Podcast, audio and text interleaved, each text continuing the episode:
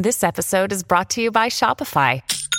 Forget the frustration of picking commerce platforms when you switch your business to Shopify, the global commerce platform that supercharges your selling wherever you sell. With Shopify, you'll harness the same intuitive features, trusted apps, and powerful analytics used by the world's leading brands. Sign up today for your $1 per month trial period at shopify.com slash tech, all lowercase. That's shopify.com slash tech.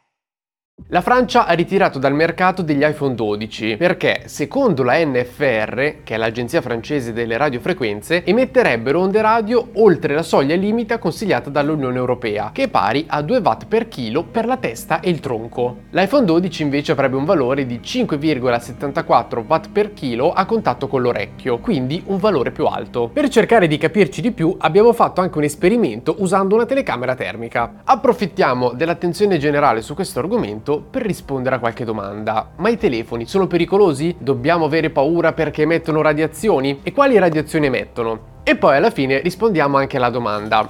Io che ho l'iPhone 12, cosa devo fare?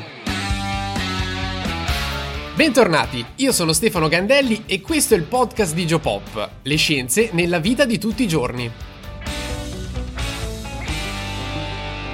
Allora, partiamo dal fatto che le parole radiazioni elettromagnetiche o onde elettromagnetiche possono fare paura, è vero, ma in realtà si fa sempre riferimento a tutte quelle onde che viaggiano alla velocità della luce, come ad esempio le onde radio, chiamate anche onde a radiofrequenze, le microonde, gli infrarossi, la luce stessa che colpisce me in questo momento, sono tutte onde elettromagnetiche o radiazioni elettromagnetiche. Ecco, i telefoni, quindi gli smartphone, comunicano tramite onde radio, quindi un particolare tipo di radiazioni elettromagnetiche. Più nello specifico, i telefoni di seconda, terza e quarta generazione, quindi 2G, 3G e 4G, emettono onde con frequenze comprese tra gli 0,7 e i 2,6 GHz, mentre i 5G usano 700 MHz e 3,7 GHz. A prescindere dalle frequenze specifiche, il succo è che le onde a radiofrequenza, cioè le onde radio, sono delle radiazioni non ionizzanti, cioè delle radiazioni con poca energia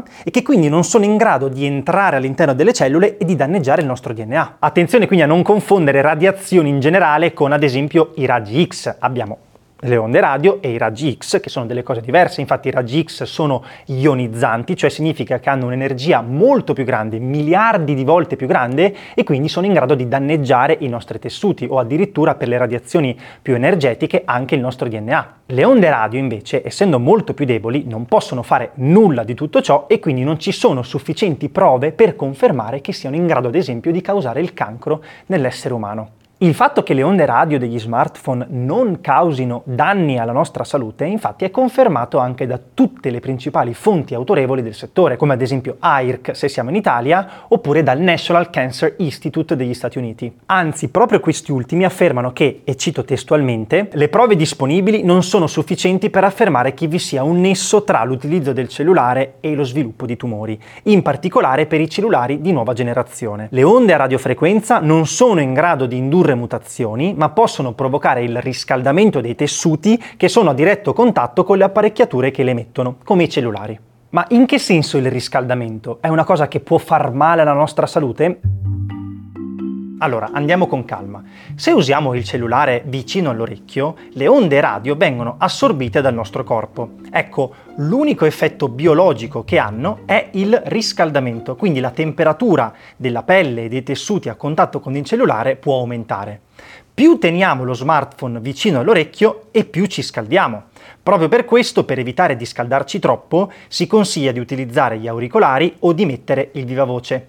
Nonostante questo, comunque, l'aumento di temperatura, soprattutto con i cellulari attuali, è molto ridotto, soprattutto se ci troviamo in una zona con un buon livello di campo. A questo punto però qualcuno potrebbe dire, ma io ho letto che ci sono stati dei casi di tumori per colpa dei cellulari. È vero? Ci sono stati rari casi di tumori benigni al nervo trigemino e al nervo acustico, ma uno non è stata confermata in modo inequivocabile la correlazione tra l'utilizzo del cellulare e l'insorgenza del tumore e due, anche se in futuro si dovesse dimostrare una correlazione, sono casi estremi perché sono stati usati cellulari di vecchia generazione, quindi che emettevano molte più onde a radiofrequenza, per 5-6 ore al giorno per oltre 10 anni. Quindi, come sempre, è la dose che fa il veleno.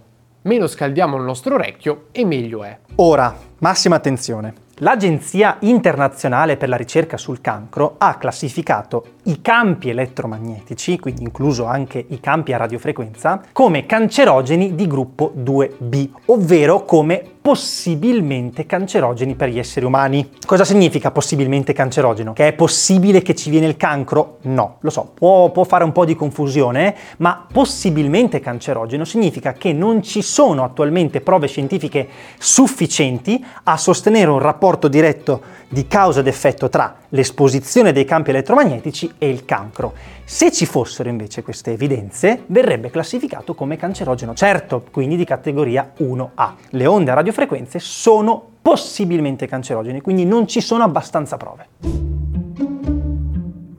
Bene, quindi adesso ricapitoliamo quello detto fino ad adesso. Le radiazioni emesse dai nostri cellulari sono onde radio, quindi radiazioni non ionizzanti e i principali enti di riferimento del settore confermano che non ci sono prove sufficienti per dimostrare un aumento dell'incidenza di cancro. Ma quindi se il problema è solo il calore, il fatto che ci si scalda l'orecchio o comunque la zona interessata, perché sono stati ritirati degli iPhone 12 a causa delle radiazioni? Torniamo al caso francese. Il valore che la NFR ha trovato fuori norma negli iPhone 12 è quello relativo alle onde radio assorbite dai tessuti del nostro corpo, che viene chiamato SAR o tasso specifico di assorbimento. Le raccomandazioni UE, quindi i valori consigliati dall'Unione Europea di SAR, sono di 2 watt per chilogrammo per testa e busto e di 4 watt per chilogrammo per i fianchi, quindi quando abbiamo il cellulare in tasca praticamente. Ripetiamolo, si tratta di raccomandazioni e poi ogni paese, Francia, Italia, quello che sia, può scegliere se prendere questi valori come legge o meno. La Francia li ha presi come legge, quindi ha preso i valori consigliati dall'Unione Europea e li ha trasformati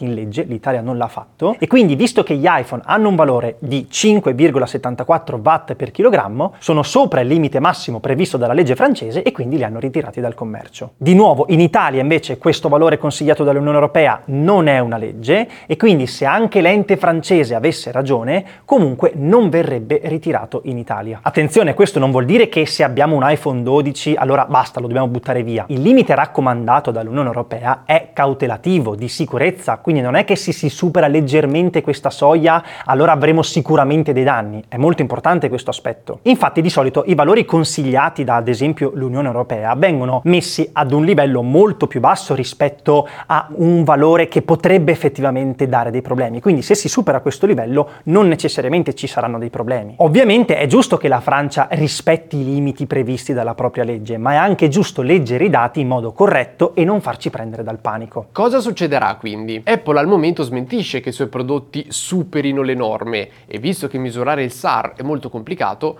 ogni ente può ottenere risultati diversi in base al metodo utilizzato. Ad esempio, sul sito della radioprotezione tedesca possiamo vedere i valori SAR di moltissimi cellulari. Se cerchiamo l'iPhone 12 e sotto i valori previsti dalla legge francese. Tra l'altro potete provare voi stessi a inserire proprio il vostro modello di cellulare così vedete qual è il vostro valore di SAR. Tornando ad Apple, quindi o si rifanno le misure oppure potrebbe finire in tribunale. Probabilmente non sarà necessario arrivare a tanto ed è probabile che tutto si risolva con un aggiornamento del firmware da parte di Apple. Facendo l'aggiornamento le emissioni di tutti gli iPhone 12 a livello europeo potrebbero essere abbassate e quindi automaticamente anche quelle dei modelli italiani. Piccola curiosità finale, se avete un iPhone e digitate asterisco cancelletto 07 cancelletto e chiamate, uscirà questa schermata. Qui sotto trovate tutti gli standard e certificati ai quali risponde il vostro cellulare, mentre se andate su esposizioni ARF vi esce una schermata dove sostanzialmente viene spiegato quali sono i limiti di ARF, quindi sostanzialmente il valore SAR che corrisponde al vostro cellulare.